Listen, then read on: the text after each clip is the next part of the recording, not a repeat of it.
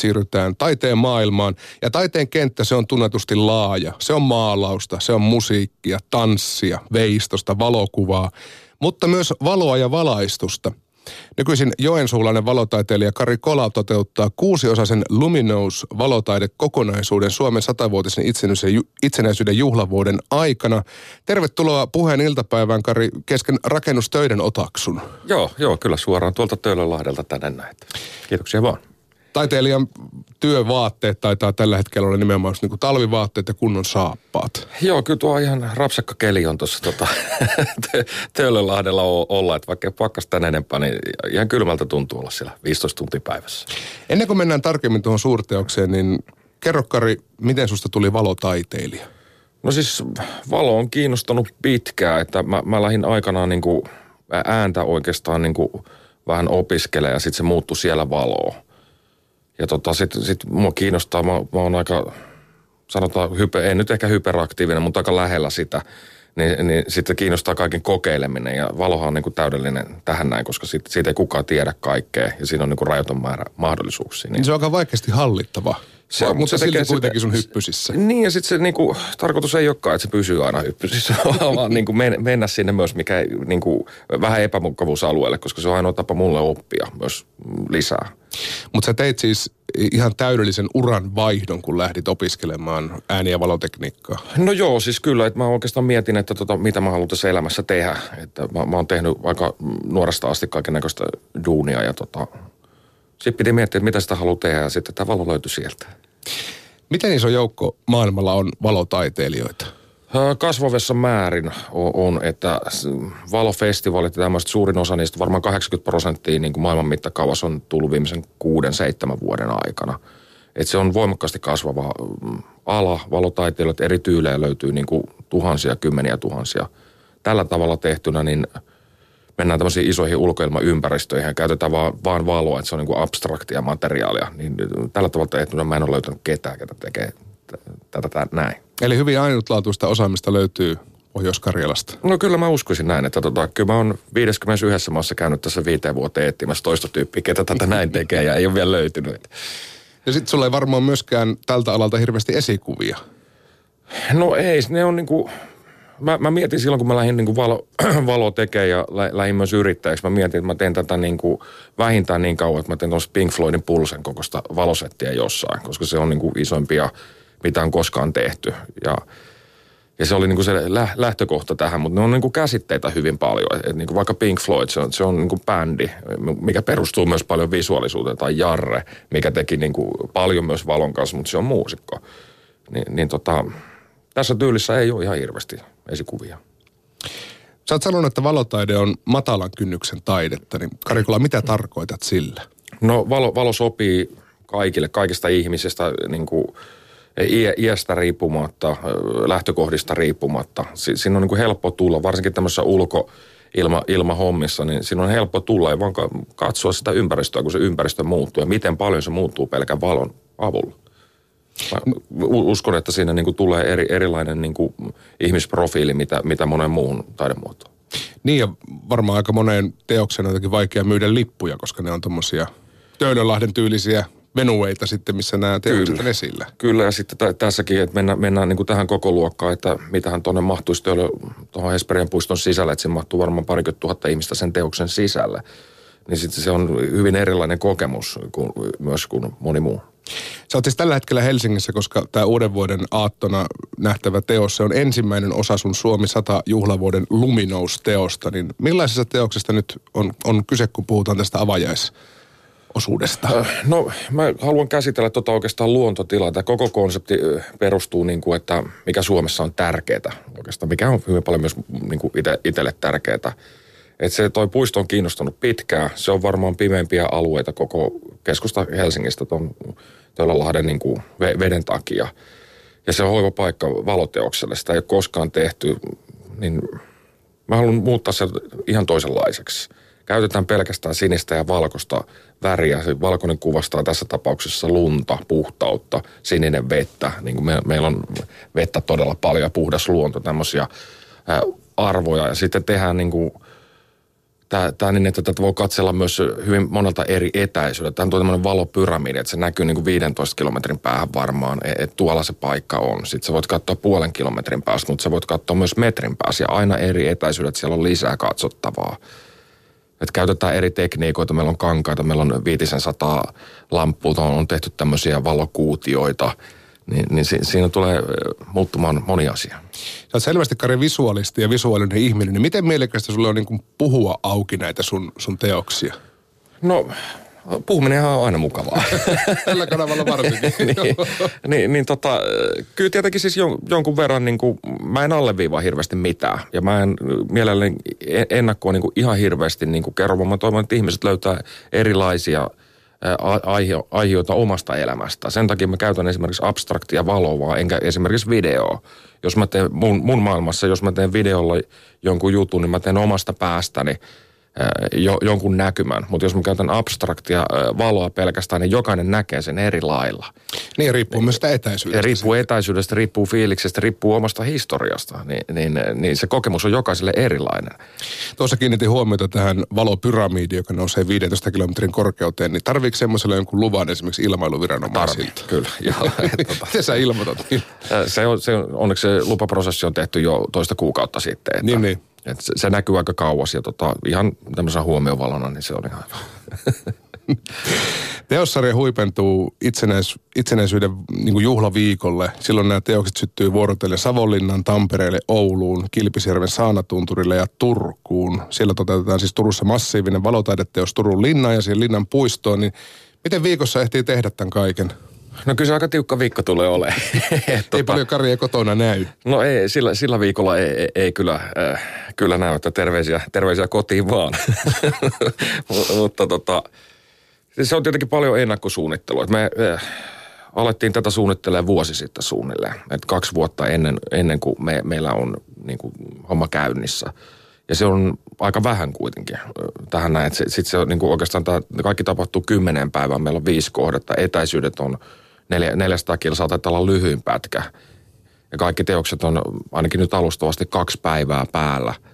Eli kun Olavilinna syttyy ensimmäisenä, käytetään myös eri tekniikoita vielä jo, joka paikkaa.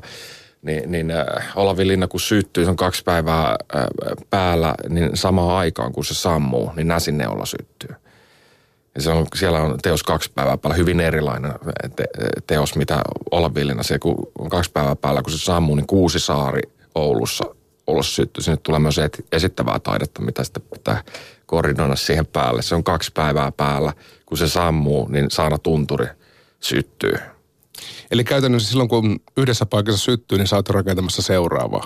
Joo, tai me itse asiassa joudutaan neljässä paikassa rakentaa samaan aikaan. Että tota, kyllä tässä ihan koordinoimista on, että yksi mikä on tässä hankala, että mä oon käynnist, jokaisen teoksen käynnistyksessä itse mukana ja katson tietenkin detaljiasiat kuntoon, mutta se oma logistiikkakaan ei ole ihan helppo niin kuin, varmaan helikopterilla pitää liikkua. No se on, se on kato, esiintyvien taiteilijoiden juttu, mutta siis minkälaisella ryhmällä tollainen jättiviikkoponnistus tapahtuu? No tota, meillä on hyvin pieni, pieni ryhmä, niin kuin nyt, nyt myös täällä Helsingissä, että me tehdään niin kuin, mä löytänyt tähän niin kuin omanlaisen tavan tehdä, mikä poikkeaa aika paljon monen muun, muun, muun tekemistä, että vaikka nyt tässä Töölönlahdella, että meillä on näyttelijöitä ja tanssijoita rakentamassa valoteosta, yksi puutarhuri siellä ajamassa tavaraa, niin kuin te, tämän tyylistä, että ihmisiä on mukana niin kuin monelta eri, eri taiteenalalta ja pääosin niin kuin ystäviä, ketä mä oon tuntenut pitkään. Että tämä tota, teossarjakokonaisuus, niin neljällä ryhmällä mennään, me, mennään koko homma, että varsinkin se saana on tietenkin niin kuin, mm, vielä se on niin kaukana kaikesta, että tota, että sinne tulee sitten erikoisryhmä, mistä tulee ympäri maailmaa väkeä myös auttamaan siihen, että näillä näkyy meillä on esimerkiksi sinne Kilpisjärvelle tulossa väkeä Portugalista, Istanbulista on ainakin tulossa yksi, yksi erittäin hyvä teknikko Grönlannista. Tulemaan Grönlannissa tuossa helmikuussa. Sieltä tulee väkeä tähän, todennäköisesti Tanskasta tulee – tässä on kaiken näköistä tämmöistä koordinointia etukäteen hyvin paljon. Mutta... Niin täytyy vaan toivot lennot on ajoillaan. No ky- kyllä, että kyllä me sen verran jätetään jonkunlainen toleranssi siihen.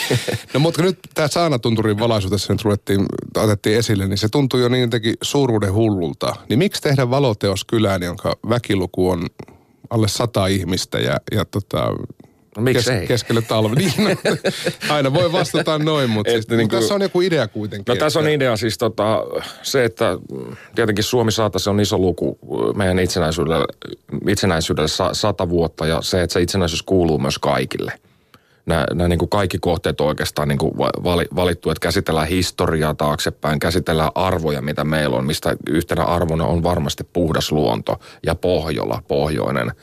Että se, että Kilpisjärvellä asuu noin sata, sata henkeä siellä ja tämä on käsittääkseni maailman suurin koskaan tehty pinta-alaltaan valoteos mihinkään päin maailmaa. Niin puhutaan noin parista sadasta hehtaarista. Joo, se on, se on 2,2 miljoonaa neliömetriä se valaistava pinta. Siellä ole sähköä. voi suhteuttaa, suhteuttaa omaan kotiinsa sen. Niin, jos ajattelet, että Helsingin stadionin se tasainen sisäkenttä on siellä muistaakseni 7144, niin, niin, tota, niin tämä on niin kuin suuruusluokkaa 120 kertaa Helsingin stadionin ulkomitta siellä ei ole sähköä, saattaa olla 40 astetta pakkasta ja sitten että siellä on sata ihmistä niin kuin asumassa ketkä vie, vielä oli hyvin skeptisiä, että tämä ei ole mahdollista tehdä, mutta kyllä se, kyllä se varmasti tehdään.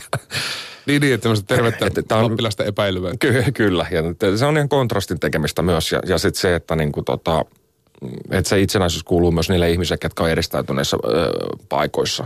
Että se, se on paljon tätä. Siellä on sata ihmistä, siellä ei ole sähköä. Mistä sä saat sen sähkön sinne? Kyllä se tota, täytyy isolla generaattorilla tehdä, tehdä sinne. Että, tota, se, että millä ne viedään sinne saana juurelle, niin sekä ei ole, se on itse asiassa hankali homma varmaan, mikä tuossa koko, koko jutussa. Että me tarvitaan kuitenkin paljon sitä sähköä, että se on ihan iso kivi. Niin se on käytännössä varmaan samanlainen, mitä festivaaleilla näkee tämmöistä niin kuin festarisähköä. Joo, ky- ky- kyllä. Et me tarvitaan sitten vaan sitä, niin kuin, että saa olla aika iso lava, että tota, et on verran menee sähköä, että – Konseptina se saana on hyvin niin kuin yksinkertainen, että me värjätään se saana siniseksi. Ja mä toivon, että me saadaan revon tulet sinne taustalle. Me kuvataan tämä, me otetaan kuvat Norjan puolelta, Ruotsin puolelta, Suomen puolelta. Tämä on myös ensimmäinen valoteos, mikä näkyy kolme eri maahan, kun se on päällä. Ihan totta. Että se on paljon niin kuin symboliikkaa monella tasolla. Miten sitten käytännössä se rakentaminen, koska siis tuohon aikaan sillä parhaimmillaan tai parhaimmillaan on jo metri lunta, niin siis sinne mennään käsipelillä, moottorikelkoilla, laitetaan Moottorikelkoilla tai, tai sinne itse asiassa osa ei edes, tämä on vielä vähän vaiheessa. no, mutta aika on. aika on, että tota, moottorikelkkoja varmasti käytetään osittain. Mä toivon, että me saadaan esimerkiksi poroja käytettyä tässä, että me saataisiin myös tästä hienon näköistä kuvaa E, e, e, että viedään paikallisten kanssa yhteistyössä, tehdä, tehdään, tehdään tämä ja sitten erilaisia tällainen välineuvoja. Se on myös luonnonsuojelualuetta, millä me liikutaan, niin siellä on paljon rajoitteita.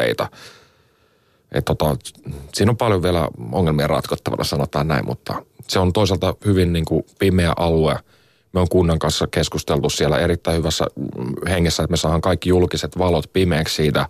Todennäköisesti tulee jääveistoksia, tulia siihen Revontulten tien tien varteen, niin kyllä se saana tulee ehkumaan. Se tulee yllättämään ihmiset ihan varmasti. Niin se on hyvä, että viette omat sähköt mennessänne, koska jos liittyy sitten kunnan verkkoon, niin voi olla, että siellä paikallisilla savut kylmenisi jossain vaiheessa. Mutta miten se käytännössä tarkoittaa, kuinka monta lamppua? Tai tämmöistä valon heitintä? No tota, kyllä siinä niin kuin sadoista lampuista puhutaan. Että siellähän ei tee tämmöisillä niin, kuin, niin sanottua normaali, edes, edes normaali suurteholampuilla, niin, niin siellä ei tee niin kuin mitään. Et, et se, siinä on vielä, niin kuin tässä pitää varmaan, varmaan tehdä vielä vähän ennen tätä näin myös tuotekehitystä yhden firman kanssa, koska ihan niin tehokkaat lampuja löytyy. Mä haluaisin pitää sen lampumäärän kuitenkin kohtuullisen, että se, se, sinne ei ruveta laittaa 10 000 lampua mutta ne pitää olla isoja lampuja. Mutta onko näin Karikolla, että ihan siis tämä uusi tekniikka ylipäätään mahdollistaa Kyllä. ison kohteen valaisun? Kyllä se näin on, että tota varsinkin, että tuossa käytetään tämmöistä tummaa sinistä, että jos mietitään niin kuin 15 vuotta, 20 vuotta vanhaa tekniikkaa, tämmöisiä par, parlampuja, että se vie 1000 wattia sähköä, sitten tulee suuruusluokkaa 50 wattia valona ulos, ja sitten sä laitat filterin siihen, mikä vie 98 prosenttia pois, niin se tulee niin kuin 1-2 wattia valo ulos ja meni 1000 wattia sähköä niin meillä menisi silloin tuohon noin tuommoisen ydinvoimalan verran sähköä. Ei taida ehtiä ihan tuo pyhä tai kun Olkiluoto kolmonenkaan valmistuu. Niin. Mutta siis teillä on siis LED, LED-tekniikka. LED se, se on niin tuossa mittakaavassa ainoa väline oikeastaan, millä se on niin järkevästi tehtävissä. Mitä muita mahdollisuuksia valotaiteeseen tämä uusi teknologia on tuonut viimeisten vuosien aikana? No kyllä se niin kuin, tämä energiatehokkuus varsinkin äh, mahdollistaa se, että lamput alkaa olla aika älykkäitä, niistä löytyy paljon toimintoja. Äh, värit alkaa olla niin kuin kohdilla, niin se on portaattomat värijärjestelmät, että sä voit käyttää niin kuin dynaamisesti mitä tahansa värejä. erilaisia efektejä totta kai. Ja, se, ja sitten tuo niin teho, tehopuoli alkaa olla tosissaan. Se on ehkä isoin semmoinen niin ratkaisu siihen, e, että tota, saa, saadaan niin voimakkaita värejä yleensäkään tehtyä. Niin, niin näyttää siltä niin kuin periaatteessa kuin rakennus maalattaisuudelle. Kyllä, siinä kyllä, on. kyllä. Tämä on niin kuin isolla kädellä maalausta hyvin, hyvin paljon. Niin kuin kyllä, tämä, kyllä, joo. Se napin painolluksessa maali lähtee pois. Sitten. Kyllä. Jos puhutaan yleisesti näistä sun töistä, niin mitkä on ne suunnittelun vaiheet, kun lähdetään valaiseen vaikkapa nyt saanatunturia tai näsineulaa? No kyllä se tässä niin kuin tota, tässä kokonaisprosessissa oikeastaan, mi- miten tämä lähti, niin tämä lähti Tämä varmaan ihan alun perin lähti siitä, mutta Unescon pääkonttorista puolitoista, melkein kaksi vuotta sitten Pariisi valoteoksen – ja mietin siellä, että Suomi 100 on tulos, että, mi, mi, mitä, että valolla pitäisi tehdä jotain isoa. Sitten sieltä lähti tämä, niin kuin, että no valaistaan koko Suomi, että sehän on hyvä teema. Ja, ja tota, mietin, otin ihan karttakuvaa niin kuin, ja mietin paikkoja, että mihin tämä, että meillä on itäinen piste, meillä, meillä on Olavilina, se on historiallisesti tärkeä rakennus, se on sotien aikana ollut, se on ollut välillä Venäjän puolella, välillä niin kuin Surruotsin puolella. Si, siinä on niin kuin tarinaa, plus että sitä ei koskaan kunnolla valaistu. Näsinneula edustaa tässä ehkä tämmöistä niin kuin urbaania, nykyaikaa. Se on Pohjoismaiden korkein rakennus. Ja sitten siellä on, Särkäniemen henkilökunta on erittäin mukavaa ja yhteistyökykyistä, niin sinne on mukava mennä tekemään. Mä oon, sä, oot, sä oot aikaisemminkin jo tehnyt mä, mä oon aikaisemmin tehnyt, tehnyt siitä niin kuin 2012 valoteoksessa, se on ainoa teos, mitä siitä on tehty. Ja tietenkin tehdään nyt hyvin erilainen teos, mutta tässä on mittasuhteiden muuttamista, että se valo tulee olemaan niin kuin – sanotaan, että se menee varmaan 20 kertaa korkeammalle se valo kuin se torni, niin, niin, niin että se näyttää kuitenkin vielä pienellä. Niin ja, ja sitten Kuusisaari ja oikeastaan myös tämä Hesperian puisto, tämä on, tämä on vanha puisto, urbaania alue, mitä ei koskaan valaistu, niin, niin tämä, ja ollaan ihan niin kuin meidän pääkaupungin keskustassa, niin, niin tämä oikeastaan valikoitu sitä kautta. Tämä Kuusisaari sillä, että se on rakenteella tällä hetkellä, se ei ole vielä valmis, se on vasta syksyllä valmissa koko ajan, että meillä on ihan uusi puisto ja sauna tietenkin tämän kontrastin takia ja arvojen takia, että niin kuin nämä puistoalueet yleensäkin, että miksi niitä on, niin, niin mä uskon, että jos pitäisi valita niin kuin yksi asia, mikä suomalaisille on tärkeää, niin mä veikkaan, että se olisi puhdas luonto. Niin jos tämmöinen isompi kysely tehtäisiin. Ja sen takia niin kuin sitä niin kuin näitä luontoarvoja haluan myös niin kuin korostaa Sulla näitä teoksia kuitenkin vuoteen mahtuu useampiakin, niin miten se lähtee sitten se ideointi? Onko se, määritteleekö se paikka vai onko sulla ensin idea, että nyt Mo, haluaisin tehdä? No, no tä, tässä tavallaan se, se tässä mä, mä lähdin ihan niin kuin maantieteellisesti mi, miettimään tätä ja, ja sitten halusin niin kuin, että tehdään erilaisia paikkoja, käsitellään valo eri, eri lailla, yhdistetään niihin eri taidemuotoja ja pyritään saamaan tätä yhdessä teemaa ää, paljon esille – esille. Et siitä se niin kuin lähtee, lähtee liikkeelle ja meidän tehtiin siis konsepti valmiiksi, hyvin pitkälti niin kuin valmiiksi. Ja sitten mä tein suoraan ehdotuksen valtioneuvoston kanslia, että toivoisin, että valotaide huomioitaisiin juhlavuonna ja mulla olisi tässä ihan suora ehdotus, että et mitenkä tehdään. Niin. Ja siellä onneksi, onneksi tota, on hienoa, että valtioneuvoston kanslia lähti tätä tukemaan. Se mahdollistaa tämän koko, koko homman. Ja tota, tietenkin meillä puuttuu, otin myös yrittäjänä riski, meillä on 60 prosenttia rahoituksesta kasassa, 40 prosenttia otin riskin, että se löytyy jostain, tai sitten mun pitää mennä pankkiin ja pyytää lainaa. Lakki kouraa. Mut, mutta sieltä se lähtee, lähtee ja tota, sitten tietenkin, että mietitään detaljitason sisältöjä, että jokainen paikka tulee olemaan tosi uniikki ja lopetetaan esimerkiksi Turun linnaan tämä näin, niin, niin Turun linnasta tulee tämmöinen läpikulku – että Turulinna edusta muuttuu, niin projisoidaan siihen e- edusta yksi iso kuva. Sitten ihmiset pääsee kulkemaan linnan läpi illalla. Me tehdään yksi iso tämmöinen 360 asteinen koko, kaikista linnan ikkunoista. Tämä tämmöinen iso niin sanottu matriisi, että se elää 360 asteisesti. Me toivon mukaan saadaan 50-henkinen kuoro sinne linnan sisälle, mikä tekee liikkuvan akustisen äänimaiseman. Ja ihmiset olettaa tässä vaiheessa, kun ne kulkee läpi, että tämä oli niin kuin nähty, ne tulee sinne takaportille. Me tehdään sinne ulkopuolelta myös 360 asteisesti tämä linna.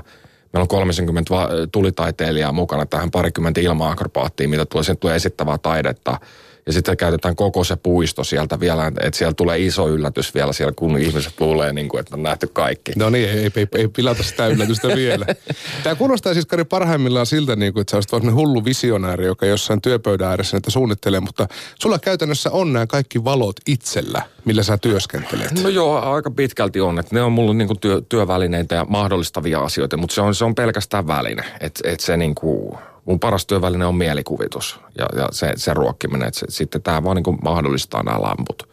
Että sit, sitä rautaa on tietenkin aika paljon, että – niin, niin, mutta sä et vaan ilmesty paikalle ja sanoa, että mä tarvin nyt 500 valon heitintä vai? Ei se, ei se niinku tota, ei, esimerkiksi tässä on semmoinen mittakaava, että ei, ei tämmöistä settiä vaikka siihen saanalle, niin ei, ei semmoista löydy koko Euroopasta yhtenäistä se, settiä. Että sitten se menee niinku hankalaksi, jos sulla on kolme 40 erilaista lampua siellä, kun pitäisi olla kahta tai kolme. Mm. Et, et se on niinku, totta kai hullu hommaahan tämä on siis, että et, et, et, niinku seurata sitä valoa ja puskea sitä niinku mittakaavaa täm, tämmöiseen, mutta siinä on mahdollisuus rikkoa myös rajoja. Ja tota, katsotaan, minkälainen varasto tässä pitää olla sitten vuoden päästä. Olla tilat loppuu kesken. Kun meille tavallisille ihmisille valo on, niin kuin, se on pimeyden vastakohta, se on jonkinlainen välttämättömyys, että me voidaan toimia, elää normaalia elämää, mutta miten se niin valotaiteilijalle, niin mitä se valo sulle merkitsee? No, valohan kaikki. Et, et, ka, kaikki perustuu valoon. Ei, ei täällä olisi koko maapallolla mitään ilman valoa. Mm. et tota, mä oon tietenkin itse niinku tietyllä tavalla sokeeksi tullut jo tä, tässä valon kanssa. Tarvii tietenkin pimeyttä, että voi nähdä. ja, ja, ja, ja, ja tota, mä, mä en pysty katsoa kymmenen uutisia, niin että, että siinä ei kiinnitä niin huomioon, että nenän vasemmalle puolelle tuli pieni varjo, että mitä hiittoa, niin kuka siellä on valasemassa. tai se, että niin kuin, kun mä näen unta, niin mä kiinnitän siinä huomioon, ali just, että miten tämä uni on valaistu. Tämähän, tämähän menee niin kuin, että, että tätä ei pääse enää karkuun, tämä on mennyt jo niin kuin yli sen pisteen, mutta kaikki perustuu niin kuin valomman paljon tiedepuolen jutuissa myös mukana, että valo on tietenkin – harvoin tulee mietitty, että esimerkiksi valossa, jos miettii bisnespuolta, niin siinä pyörii rahaa enemmän kuin öljyssä, koska kaikki tietoliikenne perustuu valoon. Lääketieteestä paljon asioita perustuu valoon. Kaikki avaruusteknologia perustuu valoon. Sitten me pidetään poliittista syystä 1,4 miljardia ihmistä kuitenkin edelleen pimeässä, vaikka ei se ole kustannuskysymys, se on ihan poliittinen linjaus. Niin kuin meillä on yksi maaosa kuitenkin melkein pimeä. Valosaaste alkaa olla iso ongelma kaupungissa, mutta niin monenlaisessa tämmöisessä, että se ei ole pelkästään taidevaloa, vaan niin kuin siellä on paljon asiaa. Mm. Mua kiinnostaa ne kaikki, niin se on lähinnä se ongelma. Mutta vähintään yhtä tärkeä on se vastavoima, eli se pimeyskin on, tässä. On, ja se, niinku, se on katova luonnonvara, ja tämä tulee varmasti olemaan jossain vaiheessa, niinku, ja se on jo tällä hetkellä, valosaaste on iso ongelma. E, että minkälaisessa valossa me ollaan, vaikka täällä studiossa, niin, niin se vaikuttaa tehokkuuteen, se vaikuttaa oloon, se vaikuttaa sun fysiologiaan suoraan. Mm. No tämä nyt tämmöinen hailakka loisteputkivalo nyt ehkä on se kaikkein paras. No se ei ole paras. Että on tota... niin se himmentimet, mutta ei varmaan toimi hirveän hyvin. Mutta tavallaan, että se, se niin kuin it, itteni huolestuttaa esimerkiksi LED-tekniikka, se on, puhutaan energiatehokkuudesta paljon, se on tämmöisen valon taiteeseen ja tämmöisen se on erittäin hyvä, hyvä väline, mutta sitten samaan aikaan se on kuitenkin niin kuin kaikki, kaikki, mitä meillä on, perustuu aurinkoon, auringon valoon. LED-tekniikka on niin kuin hyvin vastakohta sille luonnollisuudelle, mitä auringossa on. Ja niin, periaatteessa energiatehokkuuden takia me voidaan lisätä kulutusta tai niin kuin sitä valon määrää lisäämättä tavallaan energian tarvetta. Kyllä, kyllä. Eli se valosaaste lisääntyy Kyllä, valosaaste lisääntyy ja se, se, niin kuin, se vaikuttaa ympäristöön, se vaikuttaa luontoon, se vaikuttaa ihmisiin. Ja sitten, että jos on epäluonnollista valoa, mihin on totuttu miljoonia vuosia, niin, niin, niin tota, siitä tulee jossain vaiheessa ongelmia. Niin, kyllä se vaikuttaa sun työtä, koska hankala valasta semmoista paikkaa, joka kärsii jo valosaasteesta. Kyllä, kyllä. Ja tämä on esimerkiksi valofestareilla, niin tämä on aika iso ongelma, koska ne on urbaanissa isoissa kaupungeissa. Mm. Niin, niin, niin tota se, että miten sieltä saadaan pimennettyä, että pysyy kuitenkin se turvallisuuden tunne. Sen sijaan Kilpisjärvellä Enontekijän kunta ottaa hellää huomaa ja sammuttaa kaikki julkiset valot. Joo, kyllä. Et se, se, on niinku, se mahdollistaa paljon siihen, että tota, mitä pimeämpää meillä on, sitä parempi lopputulos me saa. Sun teokset on tunnettuja myös siitä, että, että valon lisäksi myös äänimaailma on mietittyä. Niin minkälaisia soundeja sun teoksissa yleensä kuuluu? No nyt esimerkiksi tässä Hesperien puistossa, niin kuin mä yleensä teen, teen tai teetetän jonkun säveltän kanssa, tehdään yleensä tai äänisuunnitteen kanssa, tehdään teosta varten äänimaisema, mutta tässä halusin nyt uudeksi vuodeksi käyttää Finlandiaa. Ja, ja tota, siitä käytetään pelkästään hitaita pätkiä. Meille, meille tulee tänne tämmöisiä yllätyksiä. Savolaisen Hessun kanssa on, on mietitty tätä ja meillä tulee esimerkiksi tässä pätkiä Finlandiasta niin, että hidas pätkä alkaa yhdestä pisteestä nousemaan. Siitä kuluu vain 20 sekuntia se hävii pois. Sitten on 20 minuuttia hiljasta. Mutta meillä on kahdeksan pistettä käytetään hiljaisuutta ja pätkiä tästä näin luomaan se kokonaisuus ää, sitä äänimaisemasta. Eli kun puhutaan tästä mittaluokasta, niin periaatteessa voi kävellä hissukseen siellä. Ja... Kyllä, kyllä. Ja se Aina. muuttuu koko ajan se ää, ää, äänikenttä. Hyvin paljon käytän myös tämmöistä 360 asteista ääntä, että tehdään isoja ambiensseja, se ääni liikkuu siellä tilassa. Tehdään monella kaiuttimella, niin pystytään käyttämään vaikka joku naisvokaali, että se liikkuu sun ympäri jossain tilassa. Että tätä tyyliä myös on paljon kokeiluja ja tuun varmasti kokeilemaan lisää. Mutta tämmöinen niin yleis, kuvailma voisi laittaa tämmöistä hidasta äänimaksimaa. Hidastemposta. Mä käytän niin kuin tyylillisesti ihan tarkoituksella niin kuin, melkein kaikki on hidastemposta. Että mä uskon, että niin kuin, tai kaikki menee nykyään niin nopeaksi, että on, on älypuhelimet ja tee, tee nopeammin, tee tehokkaammin, niin se ei ole itse asiassa kovin tehokasta kuitenkaan. Ja sitten se luo stressiä ja muuta. Niin, niin tämmöisessä isossa maalailussa paras tapa, mulle paras tapa on pysäyttää ihmiset sillä – että jos sä kävelet nopeasti, vaikka tässä Hesperian puisto ohi, jos sä kävelet nopeasti, niin sä oot puolessa välissä sitä puistoa ennen kuin mitään tapahtuu.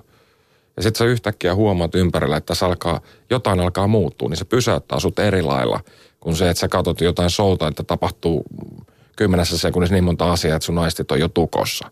Silloin sä pysähdyt ja jäät itse asiassa katsomaan vaikka jotain yksittäistä puuta, miten se muuttuu sen valon avulla se on erittäin äh, voimakas keino. Mä oon kokeillut tätä paljon.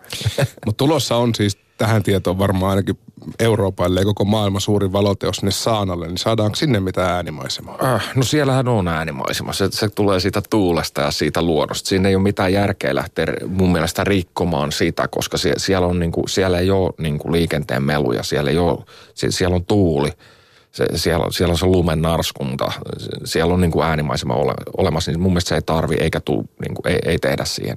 Se menee väärään suuntaan. Sä kävit siellä jo tämmöisellä ennakkotutustumismatkalla, niin oliko se nimenomaan, että nyt kuunnellaan, miltä täällä kuulostaa? No kyllä siinä kuunneltiin myös, miltä se paikka kuulostaa. Sitten ihan mietittiin, niin kuin käytiin lumikenkäilemässä ja mietittiin konkreettia asiaa, tavattiin paikallisia niin kuin ihmisiä, että saataisiin niin kuin yhteisöllinen tapa myös siihen tekemiseen. Et mä toivon, että me saataisiin tässä niin kuin koko prosessissa – yhdistettyä niin kuin tosi paljon eri ta- taidemuotoja, eri ihmisiä, sitten instansseja. Esimerkiksi kun ollaan museon rakennuksissa, niin, niin me, meillä on niin kuin e, museovirasto mukana, meillä on valtiotason ihmisiä, kaupunkien tasoja ihmisiä. Tästä on mahdollista tehdä iso, tosi iso yhteistyö, jos kaikki lähtee tekemään yhdessä. Ja, ja tämmöistä tehdään liian vähän Suomessa, mun mielestä. Että mutta toisaalta toisaalta myöskään kiehtova ajatus tehdä semmoinen Saanatunturin disko, joka näkyisi kolme eri valtakunnan alueelle. No on se joo, mutta se, se täytyy jonkun muun tehdä. et, et, tota se, e, Saana on myös pyhä paikka.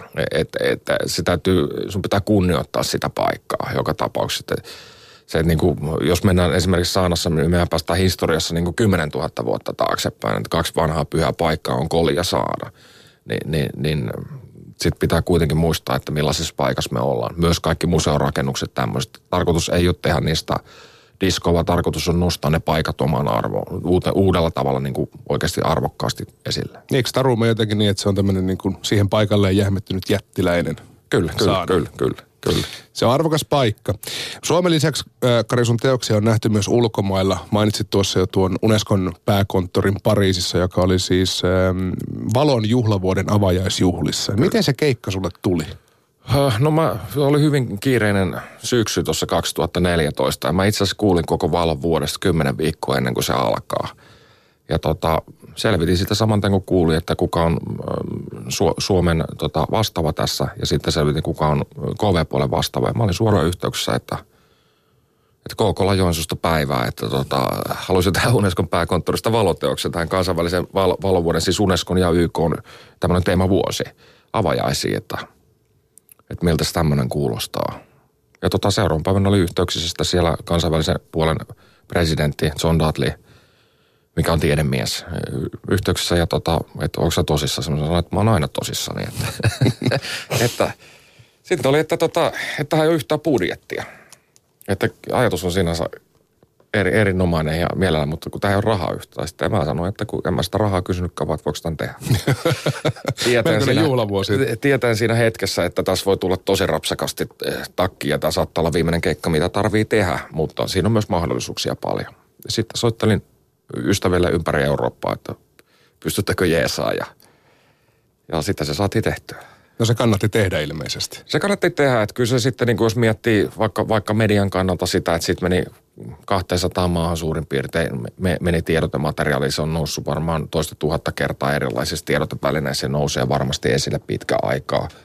Symboliikalta mulle se on paljon isompi kuin että tekisi avajaisseremonia. Koska toi on niin kuin kansainvälinen valovuosi, on ensimmäinen kerta ja viimeinen kerta meikäläisen eli-ikänä, kun semmoinen on. on että siellä oli kuitenkin 1200 globaalin tason päättäjää, niin kuin ketkä päättää kaikesta tämmöisestä tietoliikenteestä, avaruusteknologiasta käytännössä, tämmöisiä ihmisiä tupa täynnä ja mä olin käytännössä ainoa artisti siinä ja sain kutsuttu kaikki pihalle, kun pistettiin homma käyntiin, niin se oli ihan hyvä paikka olla. Kyllä, K-Kola Suomesta tuli ja näytti. Kun tämä on kuitenkin Kari taiteelliseksi myös työtä, niin miten sä hinnoittelet sun teokset? Ei mulla ole mitään hintaa millekään. ei, ei, ei, ei minkäänlaista budjettia. Ei, et, rahaa tota, kuitenkin kuluu. Raha kuluu ja siis mä oon kääntänyt tämän aika paljon toisinpäin. Se, että, tota, että mä, mä en nykyään niin kuin, hirveästi vaikka tarjouspyyntöihin tämmöisiä niin kuin, jätä tarjouksia ollenkaan, vaan mä etin itselleni ja niin kuin tälle työryhmälle, kenen kanssa toimitaan mielenkiintoisia kohteita. Ja me tehdään sitten suunnitelma, sitten mietitään se rahoitus. Välillä se osuu ja välillä se ei osu. Että, että siinä mielessä hullu hommaahan tämä on, mutta tota, mä haluan pitää tämän mielenkiintoisena olen 15 vuotta tehnyt, tehnyt tätä ja niin kuin päätoimista ja pelkästään keskitty tähän ja tämä on edelleen mukavaa ja se on se, mistä mä en tullut luopumaan. Että raha ei ole sen väärti. Kun se tunnetaan kuitenkin nimenomaan suurista töistä, luontokohteista, historiallisista rakennuksista ja muista, niin mikä olisi semmoinen unelmakohde toteuttaa valoteossa? No sanotaan, että mun tavoite on, niin kuin se unelma, mitä tässä jahdataan, on, että aletaan tekemään oikeastaan loputon sarja – Unescon maailmanperintökohteesta ympäri maailmaa, jolla rakennetaan myös bisnesmalli, millä rahoitetaan sitä ja tuetaan sitä Unescon perintökohdetta, sen ylläpitoa ja tämmöistä. Pystytään kyseenalaista niin kuin globaaleja asioita, ilma, ilmastonmuutosta, meidän kulttuurihistorian häviämistä, tämmöisiä asioita. Ne on vaikeimpia kohteita maailmassa ja ne on myös hienoimpia kohteita visuaalisesti maailmassa, mutta tietenkin lupien ja muiden kanssa hyvin hankalia kohteita. Mutta mä oon keskustellut tässä, tästä, mä oon tätä jo kaksi ja puoli vuotta. Ja tässä menee varmaan vielä kaksi vuotta, kolme vuotta ennen kuin päästään kunnolla vauhtiin tämän kanssa, mutta toivottavasti näin käy. Mutta sulla on hyvät suhteet ja Unesco. On, ja sitten niinku, on löytynyt paljon ihmisiä niinku sekä Suomesta että ulkomailta, ketkä tavallaan ymmärtää, että mitä tässä tehdään. Ja se, se ei liity niinku sinänsä rahaa millään tavalla esimerkiksi. Mun fokus ei ole raha, vaan mun fokus on se tekeminen. Karikola, erittäin mielenkiintoinen keskustelu. Kiitos siitä ja, ja mun pitää päästä sut takaisin, koska Töölönlahti ei odota. Ei, kyllä sinne varmaan syytä lähteä. Kiitoksia tästä ja menkää hyvät ihmiset, jos olette Helsingissä paikan päällä, niin lauantaina katsomaan tuo teos. Tai sitten ensi vuoden loppupuolella nämä kuusi paikkakuntaa ympäri Suomen. Karikola, kiitoksia. Kiitos.